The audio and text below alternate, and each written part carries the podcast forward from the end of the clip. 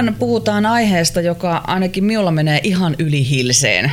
Mutta toivottavasti tämän päivän keskustelun jälkeen minäkin ymmärrän verosuunnittelusta edes jotakin. Tänään bisnespöydässä siis keskustellaan hyvästä verosuunnittelusta, eli mitä kannattaa tehdä ja mitä ei kannata tehdä. Tervetuloa bisnespöytään rantalaisen veroasiantuntija Juho Heikkinen. Kiitos paljon ja kiitos kutsusta. Aloitetaan ihan siitä, että miksi yrittäjän kannattaa tehdä verosuunnittelua.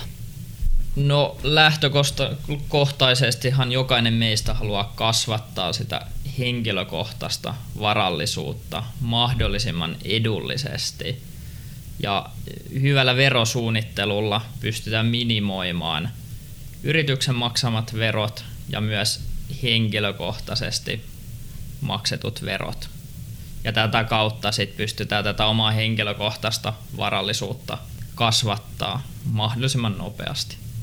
Ja puhutaan nimenomaan suunnittelusta, eli pidemmällä tähtäimellä. Kyllä, yleensä voidaan miettiä esimerkiksi vaikka viisi vuotta eteenpäin. Se on sellainen hyvä tähtäin. Ja sekin, että mietitään yrityksen kannalta, budjetoidaan, että miltä se tulos vaikka tai tuloskehitys tulee olemaan jatkossa ja miten se varallisuus kasvaa siellä yrityksessä.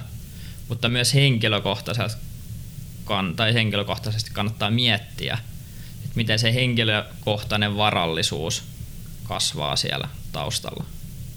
Kannattaako siis ajatella mm, niin kuin sekä sen yrityksen budjettia ja sille, sille oma verosuunnitelma ja sitten tehdä ihan oma henkilökohtainen budjetti ja sille oma verosuunnitelma? Joo, ehdottomasti. Että sanotaan, että se on tämän verosuunnittelun pääidea, että yhdistetään nämä kaksi. Henkilökohtainen ja sitten yrityksen budjetti. Mistä se verosuunnittelu kannattaa aloittaa? No se kannattaa, tai aina kannattaa aloittaa siitä, että mikä on yrittäjän ja hänen perheen rahan tarve. Et se määrittää hyvin pitkälle tänne, että millaista verosuunnittelua pystytään tekemään. Että kuinka paljon yrittäjä tarvitsee palkkaa siihen, että oma arki pyörii siellä. Niin sehän se on kuitenkin tärkeintä ja kaiken, kaiken yrittämisen taustalla, että, että yrittäjä saa elantonsa siitä. Kyllä, juuri näin. Miten paljon siinä täytyy sitten ottaa huomioon sellaisia äm, vuosittaisia kiertoja, että mitä kaikkea, tietty määrä otetaan ehkä sieltä sitä palkkaa, mutta sitten haluttaisiin tietenkin ottaa osinkona jonkun verran edullisella korolla ja niin edelleen. Niin mm, miten, miten sinä sitä niin kuin Lähtisikö sinä ihan kuukausittain tekemään sen suunnitelman vai miten? No kyllä se on hyvä seurata kuukausittain, että miten, miten esimerkiksi yrityksessä kassavarat, että miten ne kehittyy, että paljon pystytään nostamaan. Että halutaanko osinko nostaa esimerkiksi kerrallaan vai nostetaanko kuukausittain sitä osinkoa. Että se on mun mielestä todella tärkeä miettiä. Että se yritys pyörii siellä ja sitten myös se henkilökohtainen talous että palkkaa voidaan etukäteen miettiä, että paljon nostetaan kuukausittain ja sitten voidaan vaikka vuoden loppuun mennessä katsoa, että olisiko vielä varaa vai onko järkeä nostaa lisää palkkoja, palkkaa. Ja sitten osingon kanssa sama juttu, että yleensä tilikausi päättyy nyt joulukuun loppuun. Ja sitten keväällä saadaan se tilinpäätös, mistä sitten nähdään, että mikä on verohuojennettu osinko esimerkiksi, että paljon sitä pystytään nostamaan. Ja sitten sen perusteella miettiä, että miten se kannattaa nostaa. Yrittäjän, yrittäjänhän voi olla hyvin monenlaista tuloa. Et, et, et voi, voi nostaa sitä palkkaa, voi nostaa pa- matkakuluina tai verot, mitäs muita kaikkia verottomia tuloja esimerkiksi voi olla? Yes, eli verovapaat korvaukset niin on päivärahat ja kilometrikorvaukset. Aivan. Eli niin kuin periaatteessa alalla, jossa vaikkapa tehdään pitkiä työmatkoja ja näin, niin siellä, siellä on mahdollisuutta sitten hyödyntää näitäkin. Joo, kyllä ehdottomasti kannattaa ne hyödyntää. Ne on yritykselle vähennyskelpoisia menoja ja sitten ne on yrittäjälle verovapaita. Että niistä saadaan se isoin hyöty. Mutta tämäkin on hyvä miettiä, että ne on sitten perustuttava reaalitapahtumia, niistä täytyy sitten verottaa ja ohjeen mukaan tehdä oikeanlaiset matkalaskut. itsellä ainakin on vaikea tässä kuviossa jotenkin niin kuin hahmottaa sitä, että kun siellä on, on, siis yritys maksaa tiettyjä veroja ja sitten mm, kun, kun yrittäjä nostaa palkkaa tai osinkoa, mitä tahansa, niin hän maksaa niistä jotain veroja ja sitten on vähennyskelpoisia juttuja ja niin edelleen. Et se on tosi monimutkainen kuvio. Kyllä, eli lähtökohtaisesti kun palkkaa nostetaan yrityksestä, niin siihen tulee yksinkertainen verotus, eli yritys saa vähentää tämän palkan verotuksessa ja palkasta verot maksaa vain osakas omassa henkilökohtaisessa verotuksessa. Ja osingoissa taas, niin yrityshan, yritys on jo maksanut 20 prosentin tuloveron näistä osingoista. Ja kun osakas nostaa näitä osinkoja, niin yritys ei saa enää vähentää niitä verotuksessa. Ja osakas maksaa huojennetusta osingosta maksaa pienen veron, joka on 25 prosenttia pääomatuloveroa, loput verovapaata. Mutta jos mennään sen yli, niin osakaskin myös maksaa aika suuretkin verot. Ja tässä on tärkeää miettiä, että miten näitä nostaa näitä varoja yrityksestä. Eli siellä on, vaikka periaatteessa osingot ovat edullista tuloa sinänsä, niin siinä on kuitenkin se tavallaan kaksinkertainen verotus, joka sitten verottaa sitä tuloa. Kyllä, kyllä juuri näin, jos mietitään, että jos tulot jättää yritykseen, niin kokonaisveron rasitus on 20 prosenttia. Ja tässä verohuojennetussa osingossa, kun myös osakas maksaa veroja, niin se kokonaisverorasitus on 26 prosenttia vähintään. No sitten, se keskeisin kysymys siinä on, että miten ottaa niitä tuloja yrityksestä itsellensä yrittäjänä ulos. Onko olemassa jonkunlaisia niin kuin tavallaan mm, rajapyykkejä, milloin sanotaan, että, että, että summaan asti kannattaa ottaa palkkana tai, tai näin paljon kannattaa ottaa osinkona, sen jälkeen ei kannata ottaa, tai löytyykö sellaisia summia? Kyllä siihen löytyy, sanotaan tällainen suuntaa antavat listaukset esimerkiksi, eli ensin kannattaa nostaa ne, jotka on vähennyskelpoisia yritykselle ja on verovapaita osakkaalle. Eli kilometrikorvaukset ja päivärahat. Sen jälkeen palkkaa kannattaa nostaa noin 20 prosentin kokonaisveroasteelle, joka tekee noin 20-30 000 euroa palkkaa. Vuodessa? Vuodessa, kyllä. Ja tämän 20-30 000 euron palkan jälkeen kannattaa nostaa noin 26 prosentin kokonaisveroasteelle palkkaa. Eli se tekee noin 30-40 000 euroa palkkaa yhteensä. Ja sen jälkeen otetaan tämä verohuojennettu osinko, jonka kokonaisveroaste on se 26 prosenttia. Ja tämä huojennettu osinko on 8 prosenttia yrityksen nettovarallisuudesta.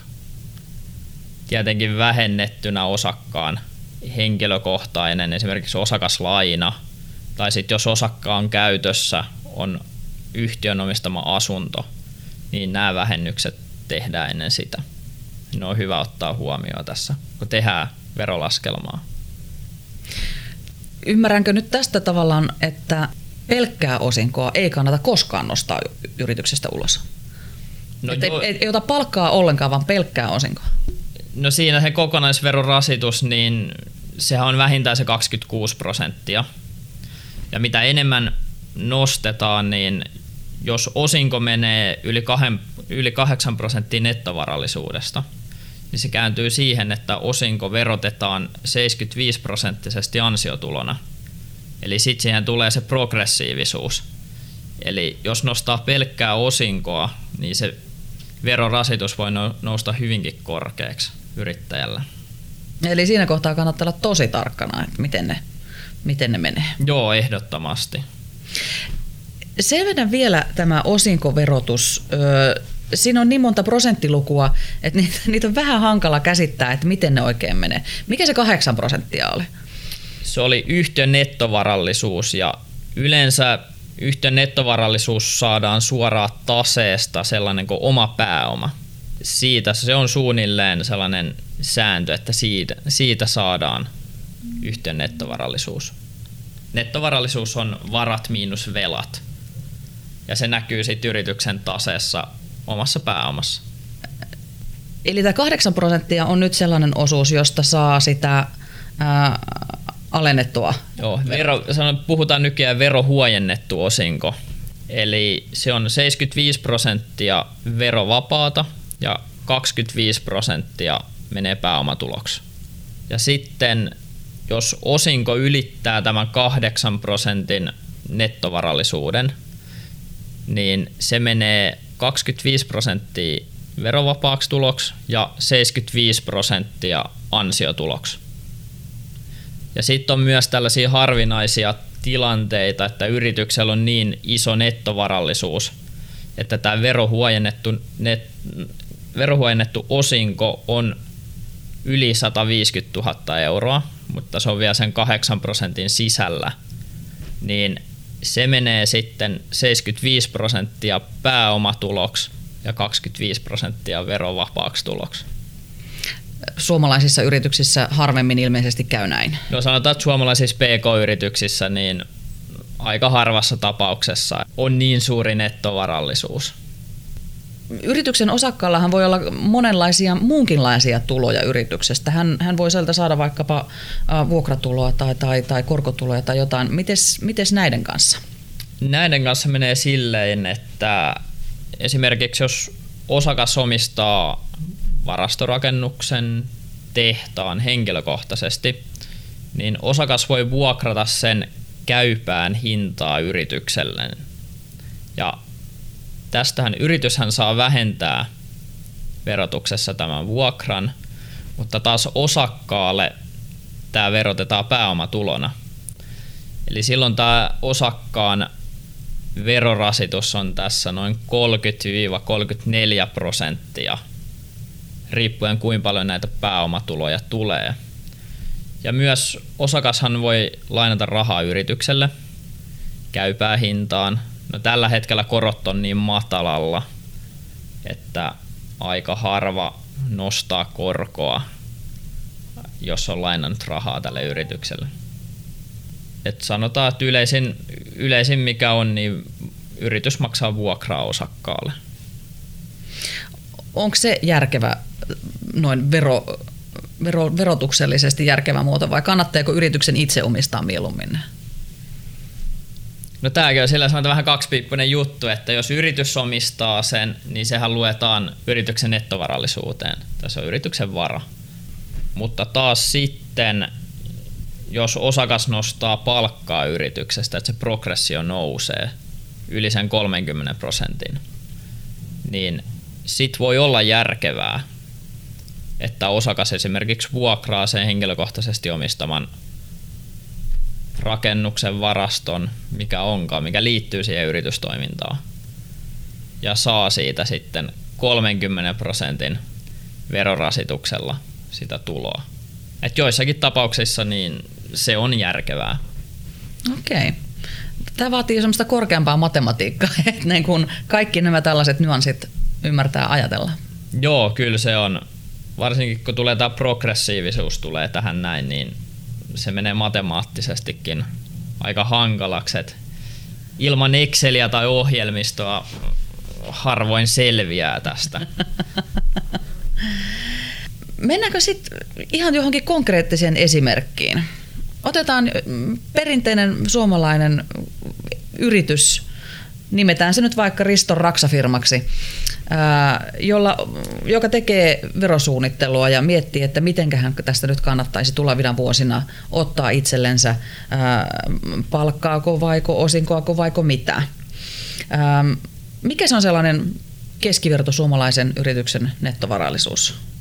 Se riippuu toki toimialastakin aika paljon, mutta puhutaan noin 50 tuhannesta puoleen miljoonaan. Et se, se riippuu niin monesta eri asiasta, että kyllä, kyllä. todella vaikea sanoa, että mikä on se keskimääräinen. No otetaan esimerkkiin 300 000 euroa. Kyllä. Risto Raksa-firmassa nettovarallisuutta 300 000 euroa ja, ja tilikauden tulos vaikka noin 100 000 euroa. Kyllä. Miten tällaisessa esimerkissä sinä lähtisit neuvomaan Ristoa, että, että miten kannattaisi tuloja ottaa firmasta ulos? No ensimmäisenä täytyy tarkistaa, että onko nämä verovapaat tälle osakkaalle tulevat kilometrikorvaukset, päivärahat, onko ne nostettu. Ja sen jälkeen lähtisin katsoa, että paljon palkkaa nostettu. Että sitä palkkaa voi nostaa sinne 26 prosentin kokonaisveroasteelle, joka on 30-40 000 euroa suunnilleen. Ja sen jälkeen niin kyllä itse aina suosittelen nostamaan tämän verohuojennetun osingon, joka on 8 prosenttia sit nettovarallisuudesta. Ja tässä tapauksessa se net, tai verohuojennettu osinko on noin 24 000 euroa, josta sitten 25 prosenttia tulee pääomatuloksi sille osakkaalle. Ja sitten jos tämän ylittävät, sanotaan, että jos nostetaan osinkoa enemmän tai palkkaa enemmän, niin edullisimmaksi voi tulla sellainen kombinaatio, että nostetaan vähän osinkoa enemmän ja sitten myöskin palkkaa enemmän. Et yleensä se edullisuus tai kaikista edullisin vaihtoehto löytyy sitten kombinaatiosta, jos mennään yli tämän 40 000 euron palkan ja sitten 24 000 euron osingon. Eli aina kannattaa nostaa jonkun verran palkkaa ja sitten katsotaan, että jos, jos on nettovarallisuutta niin paljon, että sieltä uskaltaa ottaa osinkoon, niin... Kyllä, juuri näin, että pelkällä palkallahan voidaan päästä jopa alle 20 prosentin kokonaisverorasituksen. Riippuen tietenkin yrityksen tuloksesta. Mutta sanotaan, että sä nostat sen 20 tonnia palkkaa ja sillä yrityksen tulos menisi nollaksi. Eli yritys ei maksa sitten mitään veroja ja sä maksat vaan henkilökohtaisessa verotuksessa sen äh, progression mukaan, joka on 20 000 eurossa, niin se on jo hyvin pieni. Mm. Tässä on nyt puhuttu siitä, että miten tuota verosuunnittelua kannattaa tehdä. Siellä on varmasti myöskin paljon sellaisia asioita, mitä ei kannata tehdä. Anna jotain esimerkkejä, mitä, mihin ei kannata lähteä. No ei kannata nostaa ihan älyttömästi palkkaa, koska tämä progressio lähtee nostamaan sitä veroprosenttia hyvinkin rajusti, varsinkin siellä yläpäässä. Et maksimiverot voi olla lähe, lähemmäksi 40-50 prosenttia. Ja sitten ei kannata lainata yhtiöltä rahaa, jos sitä ei maksa verovuoden aikana takaisin. Koska jos vuodenvaihteen jälkeen tai vuodenvaihteen lopussa teillä on sanotaan vaikka 100 000 euroa lainaa yrityksestä, niin se tuloutuu teidän henkilökohtaisessa verotuksessa pääomatuloksi. Eli sadan tonnin lainasta joutuu maksaa 30 tonnia veroa siellä henkilökohtaisessa verotuksessa. Ja myöskään ei kannata nostaa pelkästään osinkoja, koska osa osingoistahan menee ansiotuloksi ja siellä tulee taas se progressio. Ja sitten myös ei kannata nostaa sellaisia verovapaita korvauksia, jotka ei perustu niihin reaalitapahtumiin. Koska jos tulee verotarkastus, niin siellä heti katsotaan, että perustuuko nämä reaalitapahtumiin, onko matkalaskut. Niin se menee sitten hyvin helposti peitellyksi osingoksi, jos ne ei perustu reaalitapahtumiin. Eli verottajan kanssa kannattaa olla rehellinen. Kyllä, ehdottomasti. että kyllä verottaja saa paljon asioita selville, että Tästä päästään sitten siihen toiseen puoleen tavallaan tästä verosuunnittelusta, mikä, mikä monelle on se punainen vaate, eli veronkierto. Missä vaiheessa verosuunnittelu muuttuu veronkierroksi?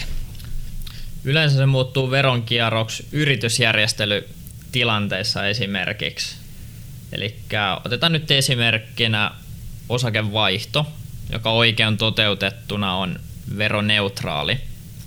Mutta tässä osakevaihdossa arvostetaan osakkeet käypään arvoon ja verottaja hyväksyy tietyt arvostustavat. Mutta yleensä aina halutaan maksimaalisen korkea tämä käypä arvo, niin näissä eri arvostustavoissa verottaja voi katsoa, että tämä on veronkiertoa. Et kun käyvällä arvolla silloin taas vaikutus sinne nettovarallisuuteen ja verohuojennettuun osinkoon, niin näissä tapauksissa on tullut vastaan, että näitä katsotaan veron kierroksi.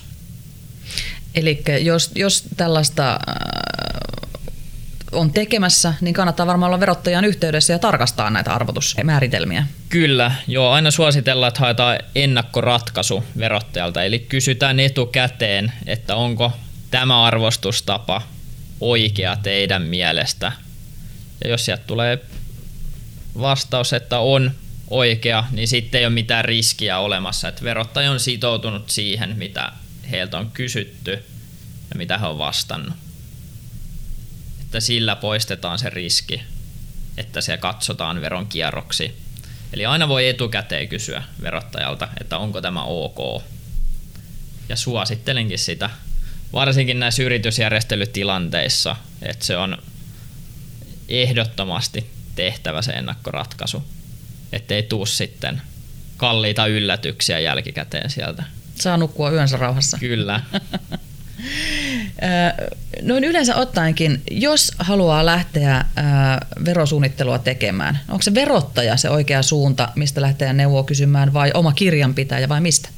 Kyllä se on se oma kirjanpitäjä, tilitoimisto, jotka on sitten taas alan ammattilaisia – ja just tilitoimistostakin yleensä löytyy verotukseen erikoistunut henkilö, joka pystyy perehtymään tähän yrityksen tilanteeseen ja myös siihen henkilökohtaiseen talouteen. talouteen. Ja sitten myöskin tilitoimistolla on olemassa erilaisia ohjelmistoja, millä pystytään laskemaan, että mikä se on se kaikesta halvin keino nostaa niitä varoja sieltä yrityksestä. onko se osinkoa, palkkaa, niiden kombinaatio. Et ehdottomasti suosittelen kääntymään oman tilitoimiston puoleen tässä. Niin, eli tähänkin on olemassa järjestelmä, jonka avulla on, nopeasti pystyy laskemaan omien yritystietojen ja lukujen perusteella sen, että mikä se optimaali on. Joo, kyllä tähän on olemassa ohjelmistoja. Et esimerkiksi tällainen ohjelmisto kuin Profit Hunter on todella käytetty tilitoimistoissa – jolla pystytään niin kuin myöskin ennustamaan tulevaisuutta, että miten tämä yritysvarallisuus ja kasvaa ja miten esimerkiksi verovapaa osinko kasvaa tulevaisuudessa ja mikä on se järkevä kombinaatio nostaa niitä varoja. Pitäisikö tätä verosuunnittelua tehdä vuosittain? Siis niin kuin katsoa, että jos, jos yrityksessä varat muuttuvat kovinkin paljon, niin tuleville vuosille sitten tehdään muutoksia siihen verosuunnitteluunkin ja, ja paljonko nostetaan palkkaa ja niin edelleen. Joo, ehdottomasti kannattaa tehdä tätä suunnittelua vuosittain, eli jopa puolivuosittain, on hyvä käydä läpi, että vaikka välitilinpäätös kesäkuussa ja katsoa, että paljon nostettu palkkaa, mikä se verorasitus siellä on ja miten se kehittyy se nettovarallisuus. Esimerkiksi seuraavana vuotena, kun tulee tilinpäätös, niin mikä siellä tilinpäätöksessä mahdollisesti on se nettovarallisuus. Ja sitten nyt, nyt vuoden lopussa on hyvä katsoa, että ne kaikki verovapaat korvaukset on nostettu sieltä. Ja sitten, että paljon on palkkaa nostettu, paljon osinkoa nostettu, mikä näiden verorasitus on, että kannattaako nostaa vähän lisään, että päästään siihen parhaimpaan tulokseen osingon ja palkan suhteessa. Eli tämä on vielä tämmöinen niin kuin, äh, pieni tehtävä tähän loppuvuodelle. Joo, pientä tota, hienosäätöä voi tehdä tässä vuoden lopussa. Et vielä tässä on vajaa kuukausi aikaa suurimmalla osalla yrittäjistä tehdä sitä verosuunnittelua. Hyvä, kiitoksia ja tota, tästä lähdetään sitten matikkajumppaa harrastamaan. Yes, kiitos paljon.